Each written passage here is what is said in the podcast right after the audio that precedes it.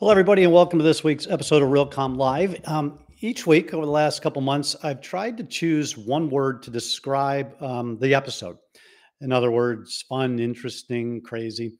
Um, today's word is complex. And the reason I use the word complex is um, the in building wireless industry has been around for at least 20 years. Uh, I remember uh, there was actually a company called In Building Wireless and their um, this is probably going back 15 18 years and their sole purpose was to go into buildings and make sure cell phone coverage worked and maybe you know work on wi-fi a little bit uh, and ironically uh, they left our industry and went into the medical profession because our industry was having trouble uh, was struggling with who should pay for the infrastructure inside of a building. For years and years and years building owners point their finger at carriers and carriers point their fingers at building owners and saying it's your responsibility. Hence i have been in beautiful, stunning Class A buildings, biggest cities in the world. Leaning against the window, trying to get a cell uh, coverage uh, in order to make a phone call. And unfortunately, or fortunately, depending upon how you look at it, um, the conversation is not getting any simpler. So, Ian, if you could bring up our illustration, um, this is something I'm working with a group on. Uh, we're probably eight weeks into calls once a week and and we started with the idea of okay let's try to understand what what the consumer electronics players are are putting in their phones so we can uh, kind of get a look into the future and understand what it is we're going to be wanting to do with our cell phones inside of a building. Okay so on the left side these are kind of some of the big buckets the g's the three four fives. What do we use that for? Mobile device voice and data well, of course, we need Wi Fi. And then we've got new stuff coming, not new, but becoming more popular proximity, NFC, UWB, and BLE. And then all of a sudden, satellite stuff used for GPS. And Apple just re- announced a new application using satellite. And, and then again, and then finally, smart building automation, which is connecting all those devices, smart building devices, potentially up to a 5G or some type of a G network. Uh, and then on the on the right side of the iPhone 14 is all the different radios that we now find inside of a phone, and that'll tell you where they're going. And and then as building owners and operators uh, need to prepare the buildings to be able to receive information and communicate with these radios. So with that, let's bring on our two guests. We got two great guys who are actually part of that Friday call. John Morris, CEO of Ballast Networks, and Chris Wixom, VP of Wireless Commercial Sales in Corning. Guys, really good to see you. How are you doing? Doing great. Thanks for having us on. Yeah, and and I think you'll attest. Um, uh, we th- we thought those calls were going to start out simple, and I think we're probably into the sixth, seventh week, and the document keeps getting bigger. And uh, so far, we're still in the oh my gosh, we're creating more questions than we have answers. But I think we're getting close to, to turning a corner. But I want to thank you for your participation in that as well, because uh, it takes a lot of good brains to try to solve this one. So let's do this. Why don't you take um, 30 seconds and just do a quick intro yourself. Give some people, give the people some um, perspective on your backgrounds and, and how you got to this place of dealing with in-building telecommunications. Uh, so Chris Wixom, uh, Vice President of Wireless Sales for Corning, have been in this building for quite, or in this building, in this industry for quite some time. Started out working for AT&T and Sprint, and then uh, got into this business about uh, 18 years ago. So I've been doing in building wireless for quite some time. Awesome. So I'm John Morris. I'm the CEO of Ballast Networks. I've been in doing every aspect of wireless infrastructure for more than 25 years and uh, been doing the in-building wireless uh, business since uh, 2011 and formed Ballast Networks uh, to provide connectivity in the in building environment using both DAS and private networks. Awesome. So, so both of you pretty credentialed in this space, which, by the way, changes every day. Um, enter Elon Musk and Starlink, right? just, just one other thing that we have to think about. All right. So, um, as I mentioned earlier, we've got a lot of different radios, and, and for the most part, this conversation We'll touch about you know the the we'll, we'll touch on the smart building component, all the, the systems and devices in the building, but for the most part, this conversation today is going to focus on when a a tenant or a visitor walks into a building with an iPhone iPhone 14 or or other Android device with all the radios inside that little device coming into a building, what are they going to be expecting to do, and and um, what is the building owner going to need to do to prepare to make sure that happens? And as I mentioned, you know, we've got uh, the the cellular communications, we've got DAS, we've got Wi-Fi. Um, let's start with you, Chris. How big and complex is this in-building wireless challenge? So it's, it's interesting. I'm not sure I would even call it a challenge. I call it an opportunity, right? Okay. There's so much happening right now with Wi Fi 6, 5G coming out, um, significant changes in additional spectrum that's available, private networking, the applications that go along with that. Um, that is a huge opportunity to make a very big difference uh, for the organization that you work in. So I would just say, don't be scared of the of the challenge. It's it's an opportunity and um, and then just leverage uh, experts to help you help you through it. John, anything you want to add to that?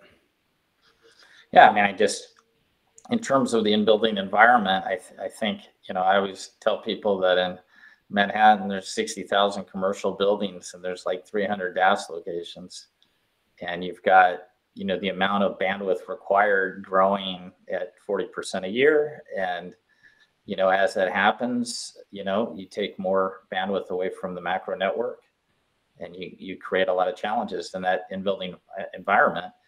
The same point, you know, a lot of the platforms and equipment that uh, Chris's company uh, puts together, Corning and others, you know, there's an opportunity to not just solve for the in-building connectivity for voice, but also deal with IoT and edge compute right. location-based services and other other technologies that can really, you know, help the tenants and clients of a and visitors of a particular building.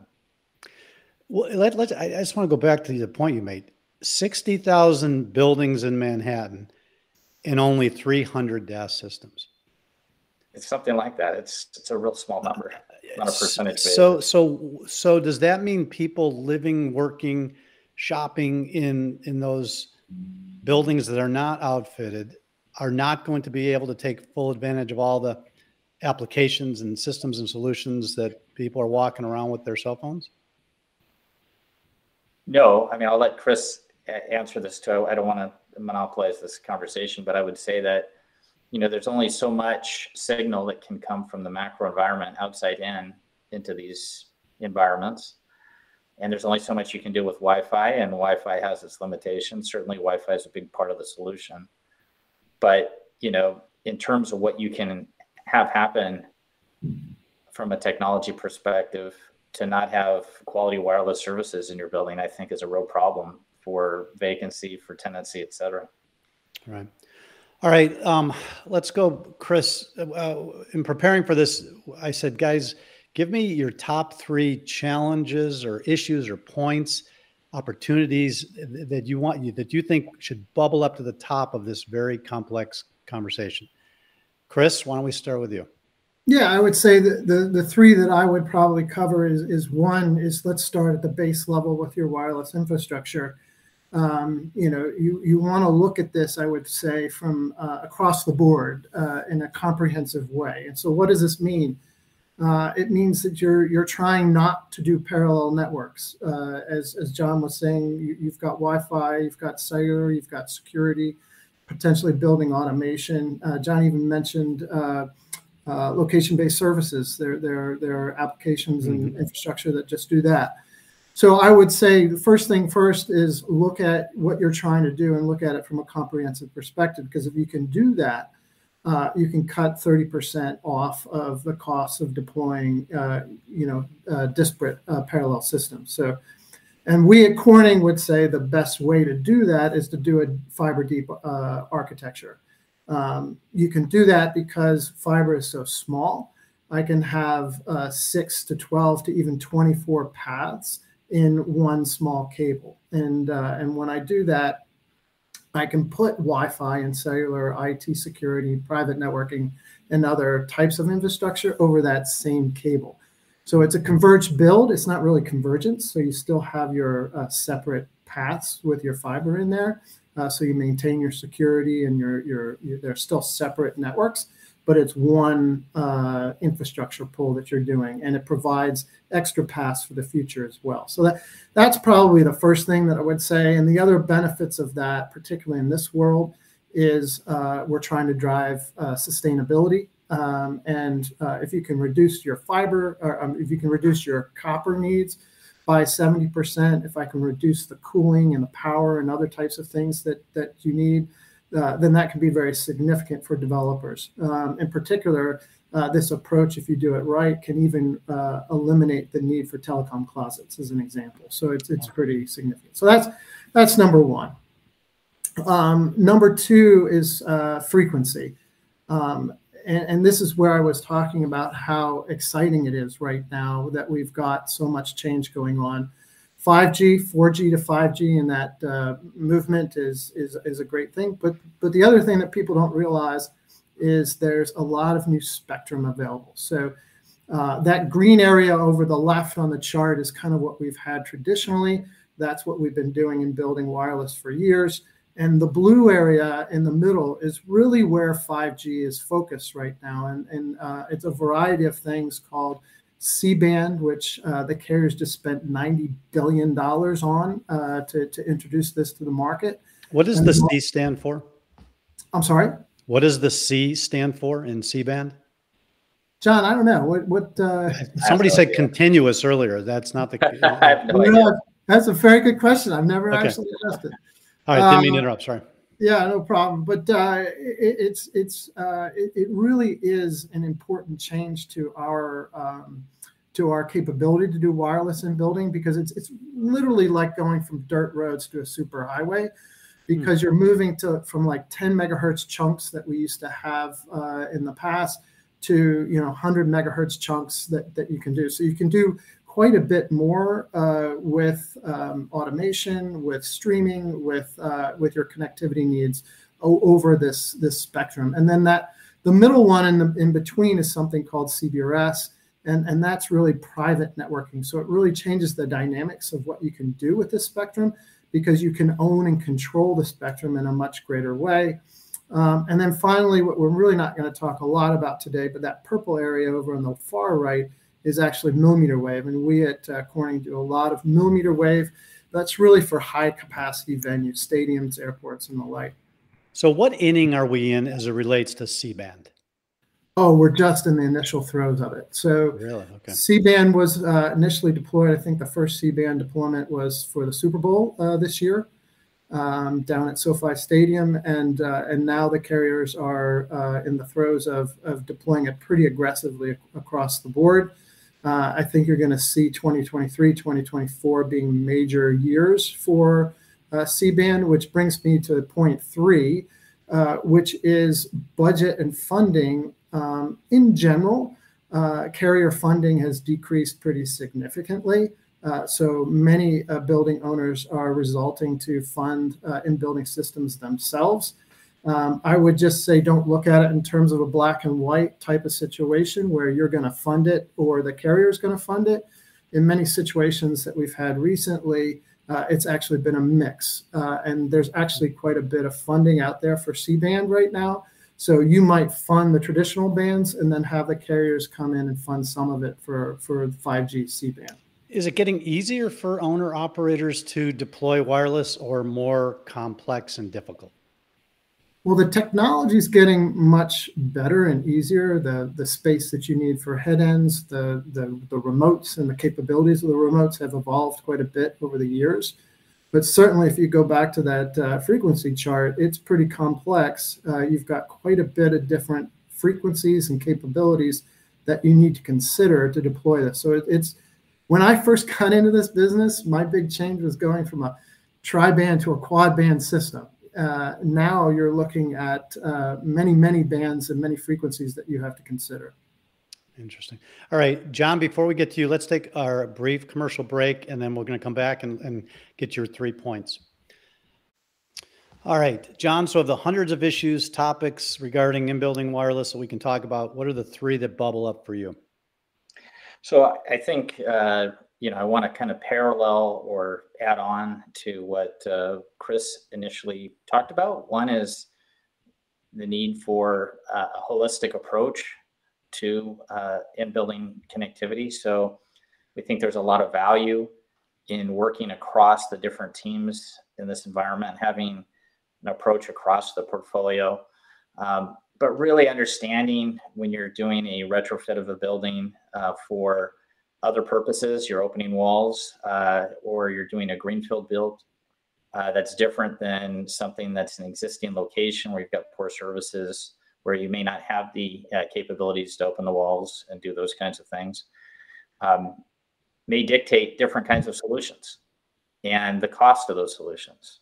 And so I would I would talk about greenfield versus brownfield. I think is is interesting. I also think cost is pretty interesting. If you can use a platform like Corning's or uh, with fiber to the edge, and you can use it for multiple things, uh, multiple technologies, I think it's different than if you're just trying to solve for a particular uh, issue. Um, there also may be technologies that come into play uh, depending on what uh, a carrier may or may not be willing to pay for in a particular location. And so who pays is pretty relevant. So the economics of these builds uh, approach portfolio wise uh, is important. And, you know, looking at a strategy uh, that can be uh, repeated across that portfolio, I think is, is very compelling. Um, and again, you know, we're, we're, we're very comfortable with a lot of the different OEMs that are out there, but having a very disciplined approach, I think will make this business a lot less complex uh, as you move uh, through time and space.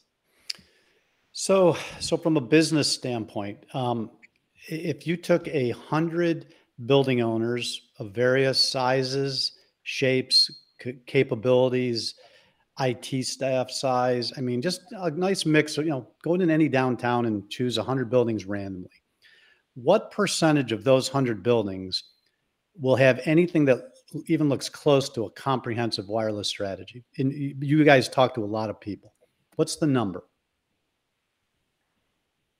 I would say it's like 5%, 2%. You know, I think outside of the the large um, REITs that have a lot of staff that got very seasoned CTOs that have the budgets to be able to holistically approach the portfolio um, and can do so on a recurring basis. I don't think there's very many, honestly. And and I don't, I don't uh, Chris, you want to add to that? Yeah, I, I, I, would think that that is very, very true. And um, one of the questions that that we get asked is is where do you go? How do you study? How do you get smarter at this so that you can understand it? And um, and uh, and sometimes, honestly, I say you can't. It's it's a very complex uh, situation that uh, that changes quite a bit. And so, my uh, biggest advice that, that I give clients that I talk to is uh, is work with a consultant that has expertise in this space. Um, you know, a trusted one uh, like John, as an example, uh, to, to help you understand and, and move through this space. Uh, unless you do have a dedicated team that, that's on it, it's, it's very difficult to stay on top of this because uh, it's changing every day. And I think that's a significant point. I mean, in any given head of IT, head of telecommunications, whatever you know, title they're given, you, you do this maybe two, three times in a career, you know, or if you move from one company to another, maybe one or two more times but overall you have to relearn every time you do it because things are changing and if you don't have somebody on staff that's a herculean effort. Somebody like john and other consulting companies this is all they do every day right? And and so they're actually they have to stay up to speed. And, and i've been a proponent of consultants my entire career saying you know at some point you can't be an expert in everything and getting somebody who is an expert makes an awful lot of sense. Um, so so the percentage is low. I, i've I asked this question to a number of people, and nobody can really give me a definite answer, but let's throw it out there. How much activity from a cell phone, with especially given all these new features and capabilities, how much activity is done inside versus outside? You guys have oh, any idea? Oh yeah, it's uh, 80 percent of uh, calls and activity are made indoors, and and that's increased uh, o- over the years. You and, said eighty percent. Yeah, eighty percent, and And the other thing that I would say is I didn't mention before when we were looking at the spectrum chart. Uh, one of the things that makes uh, it more difficult as we move to higher frequencies, which is in that spectrum chart that we were looking at, it's very difficult for those spectrum to, or that spectrum to penetrate in building. Right. And so the need for a 5G strategy and a 5G uh, in building uh, system becomes all the more important and greater because those signals can't penetrate. I would just I would just add on to what Chris said and make the comment that with LEED certified buildings, people trying to be very energy efficient, you end up with metal on the glass, and metal does not allow for uh, signal penetration from the outside in very effectively. And I would just add to we were had a, we're having a conversation about tethering and people's use of their phone for everything. Um, you know, as that you know, when you have a situation where you've got a fixed amount of money people pay for their phones, but they have unlimited data, they have no incentive to move from their phone to Wi-Fi. Right. And so, you know, one of the challenges buildings owners have is I still want to service that guest that's coming in that's not moving to the Wi-Fi, and how do I do that? And so the demand for these and building services, whether it's you know growth of entertainment whether it's you know use of other technologies you know this energy efficiency you know the demand is is is not expected to you know well in, in, in, in a five year horizon i've actually had some been involved in some pretty interesting debates on will 5g or will the g's ultimately replace 802.11 right? You know and and as it becomes more prevalent more pervasive more powerful will we will we see a convergence of, of activity into one making it easier? Now i don't need one two or three different networks in my building. I, I truly only have one. Um, I, you don't need to comment on that. I just just want to make that point. I, I think it's i think it's been an ongoing debate for years and depending on what side you're on uh, others say that one's going to replace the other. Uh, I, I would say that the, the needs for capacity are ever increasing and that you're always going to see the the different systems um, complement each other, not replace. Well, and I, there, I, I, sent both you guys an article about Elon Musk and how they're expanding the capabilities of Starlink. Um, you know, from from a GPS perspective, I, I, would keep my eye on Elon Musk as well. I, I, know that may sound crazy, but you know that man has thrown suitcase-sized satellites up in, in the air and is is doing more for less, as all of his companies do. So I think we have some other technologies at the edge also going to be nudging in on this conversation. You know, not today necessarily, but certainly down the road. Final you know, question. I, oh, go ahead. Real, real, quickly, there's one of your audience members uh, made a, a, comment around carriers versus landlords having to pay for these uh, solutions. Ongoing debate. And, and it's an ongoing debate, and I mentioned it earlier. I will tell you that it's not possible for the carriers to pay for all of the systems. They couldn't build out 50,000 buildings in Manhattan and still pay their dividend. But, you know, is there some middle ground around, you know, these uh, business models between the carriers, the building owners, and, you know, the carriers that, you know, work? You well, know, that, I mean, if you take your, if you take your number of 360,000 and there was an article this week about one of the carriers saying we're done, we're topped out, no more investing. Um, you know, how do we fill that gap? You know, and that that's been an ongoing question for 15, 20 years. It's great to have the infrastructure outside, but if you're trying to get inside and the building owners don't feel they need to pay for it and the carriers have no more money left, I, I think we may continue to see ourselves at an impasse. So we got to work on this. It's not a technical issue at this point, it's a business issue. Yeah, and I would just add for those that don't know it, you don't necessarily need a capital budget uh, if you're the enterprise or a developer doing that. There are third parties out there that will finance and build and, and manage this for you uh, and turn it into an expense based model. Um, that's been doing quite a bit out there as well. Yep. Yeah, I would yeah. just, I would just, yep. I would, I would definitely agree with that, and I would just say that there's you know the structured cabling, uh, meaning that whether it's the fiber or Cat 60, and making sure you take care of that fiber, uh, take care of that structured cabling in the building, because if you have that where you need it, then you're only paying for the equipment on the ends, right. and that's that's a really big deal. Well, and for years I've been using the analogy of water. You know, telecommunications is as important as water, right? And and and the, the utilities are responsible to bring the water to the edge of the building and you're responsible to put in the pipes right? And and in, in this world as we become more and more reliant on telecommunications i do think there's a certain responsibility and it's maybe shifting that that owner landlords operators you know take responsibility for that telecommunication infrastructure. And and there are creative ways to help pay for it but somebody's got to step up and do it uh, at some point um, all right. So uh, with we only got a minute or two left. So if you can maybe take a minute, Chris, we'll start with you. You're meeting with a bunch of people. They're asking you all these questions about wireless. You can tell that they're confused.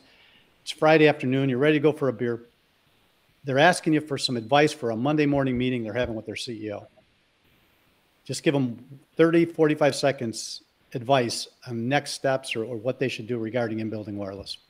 That's always a difficult question because it depends on who I'm talking to. But um, but I think for a broad audience, I would say uh, it's pro- there's so much change going on. It's probably worth uh, looking at your current plan, reviewing it, uh, and and thinking about uh, things that we've talked about today. And have you considered that as part of the plan? And then secondly, um, given the benefits of being able to pull all this together uh, who do you need to pull? How do I pull the different people at different point, parts of the organization, pull them together uh, to look at the plan and, and make sure you're looking at it in multiple ways as opposed to just uh, a siloed approach. So I try and break that siloed approach.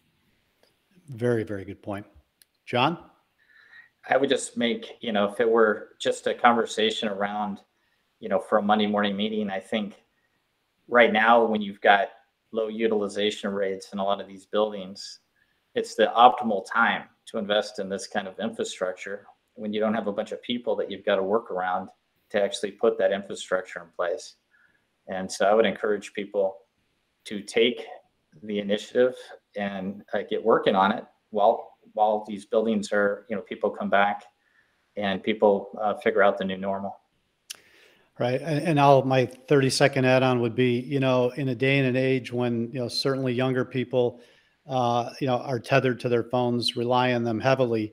We've already seen it that, you know, walking into a building with your cell phone, whether it's a A, B, or C class building, if, if you don't have coverage inside that building, that's going to impact occupancy. That's going to impact people signing leases. That's going to impact tenant satisfaction so I don't think this is something you can avoid, regardless of what size, age, size your building is. And I think you know finding somebody like John as a consultant or others out there to sit down and have a conversation and understand the options, understand the expenses, but don't wait for people to just stop signing leases in your building to figure out that maybe it had something to do with your inability to make a phone call or send a text inside your building. So, yeah. All right, guys, uh, I'm sure this conversation is going to continue. This is, I'll call this chapter one of a 10 chapter book. um, and thank you so much for your time and effort and willingness to educate the market and the community. Um, I really appreciate that. And I'm hopefully we can have you back on and did, we had a lot of great questions we didn't have time for, but we'll dissect those questions and who knows, maybe we'll do a Realcomm episode just based on, on just one of those questions because they're important, and we want to get uh, answers to these folks. So, thank you both, and have a great day and great weekend. Awesome. Thank you, Thank you very much. Thanks for having All us. All right. So, with that, let's bring on my favorite part of Realcomm Live, the news, uh, where Howard Berger and team come up and help you sort through all those millions of articles. Uh, we know it's not, it's automated, it's a little art, little science, but Howard, you and the team do a great job. So, take it away and tell us what the heck's going on this week in real estate technology. Thanks, Jim. And great show. Really an honor having John and Chris. This in-building wireless really needs to be unpacked for so many owners and occupiers who, really can't understand the complexity or it's very difficult. Thank you guys for shedding some light on this huge topic.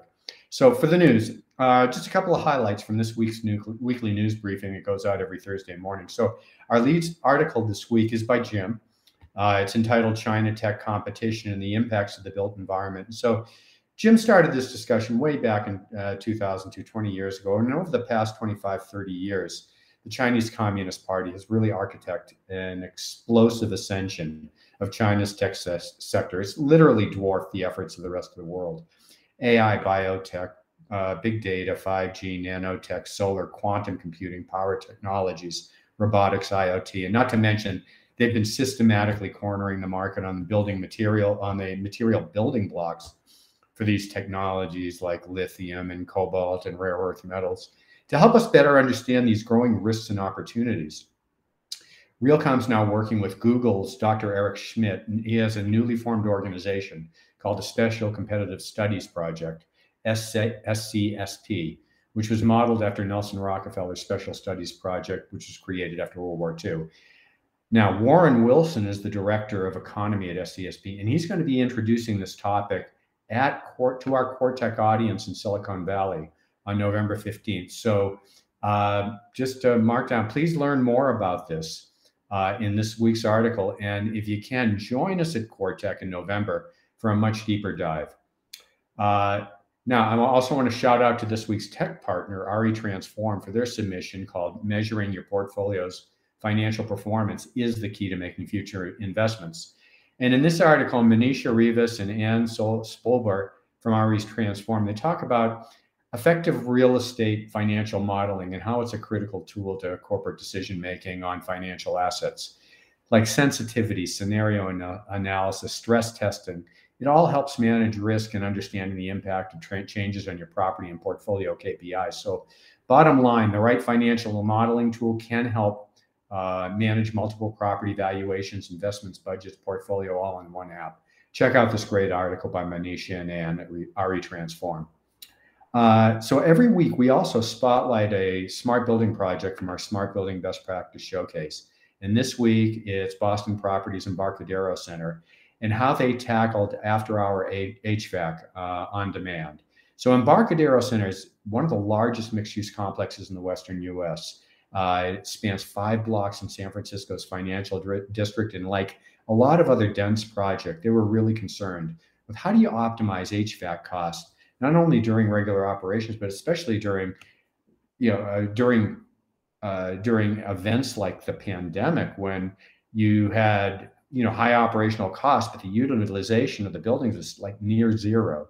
So they fo- focused on working closely with the tenant, tenants to come up with a strategy to limit on-demand HVAC requests only when necessary. And this week's best practice showcase project focuses on this transformative project. So read about it uh, in the advisory. Next, uh, MRI Software unveils its next generation real estate platform. Good news from the Ascend Users Conference. Earlier this week, MRI Software, global leader in real estate solutions, prevent, presented its vision for the next generation of its open and connected technology platform, MRI Agora, at the Ascend Users Conference in New Orleans. And this MRI Agora platform is going to enable real estate uh, businesses to make better decisions through better connected data with better process automation and the ability to connect various data platforms and applications uh, in a common data model and modern user interface. Uh, so, way to go, uh, MRI. And finally, New York City's uh, a New York City building, it switched on a, an interactive LED, LED glass installation. And in this ANC's installation in the Tin, tin Building in Lower Manhattan Seaport is the largest deployment today of a fully transparent LED embedded construction grade glam media glass in the US. So this is fully programmable glass. Uh, you can program the content on it. The glam media glass covers more than 1,100 square feet of space surrounding the escalators and turns it essentially into a giant programmable LED screen. And as you know, we, you know, we, we at Realcomm uh, and IBcon love to see adoption of these immersive technologies. So great job in ANC, and if you're in the area, stop by and see it. So lots going on. So check out these great and job. more in this week's briefing. Yep. Uh, again, millions of articles, lots of opinions, but you really do a great job at honing in on the relevant stuff that's really making a difference. And just a, a brief mention on that article, that China Tech article. You are correct. Our conversation started in probably 2003 and then we traveled to asia and, and we saw it all firsthand we came back we tried to communicate what we saw it was difficult fast forward to 2019 where we met in, in nashville with a small group and kind of started the conversation up again then the pandemic hit but uh, there is a lot going on in this space and i would really encourage everybody just to read the article not for the article but for the link to scsp their website and this 180 page article uh, on, on future competitiveness of the us as it relates to technology, and the built environment is smack dab in the middle of all these conversations, whether it's 5G, whether it's smart buildings, smart cities. Um, we have an important role in all of this. And the sooner everybody understands the size and scope of the challenge and the opportunities, uh, the better. So thank you for, uh, for uh, highlighting that and for doing a great job on the news. Thanks, Jim. Have a great weekend. You all. All right. So before I give you next week's show, let's take uh, and hear from our final sponsor, and I'll be right back. All right. As Howard mentioned, um, this wireless conversation, next stop for the wireless conversation is CoreTech. CoreTech is our corporate real estate event we've been holding for 12 years. We actually put it on pause for a couple during the pandemic, so we're just getting back. Smaller event uh, by design. Um, it's really meant to be a single room conversation, uh, uh, overwhelmingly uh, end users, corporate real estate, professionals, facilities, workplace. And the goal there is in a quiet, more quiet, closed room environment to attack some of the biggest issues that we've got um, uh, facing the corporate real estate world, the tenant side, the occupier side, everything from in building wireless and wireless infrastructure to you know what does a hybrid workplace look like? What are some of the new technologies to to create immersive experiences inside these new 21st century offices. Going to be a great, great, great event. Um, and next week, we're going to have Kapil Lahoti uh, the Chief Digital and Technology Officer for the Global Works uh, Workplace Solutions Group at CBRE. I mean, massive service provider, largest in the world. And this, this, uh, and Kapil focuses on the corporate side of the conversation. He'll also be speaking at CoreTech. We got a great uh, two segments with him. Uh, he's going to tell us everything that's going on inside the corporate real estate world as it relates to what they need back at their corporate headquarters, as well as what they need in their regional offices, retail outlets, and more. It's going to be a great episode, and we really want to thank Kapil for being on with us. And with that, I'd like to bid you farewell for today. You have a great day, great weekend, and we will see you next week on Realcomm Live. Be well.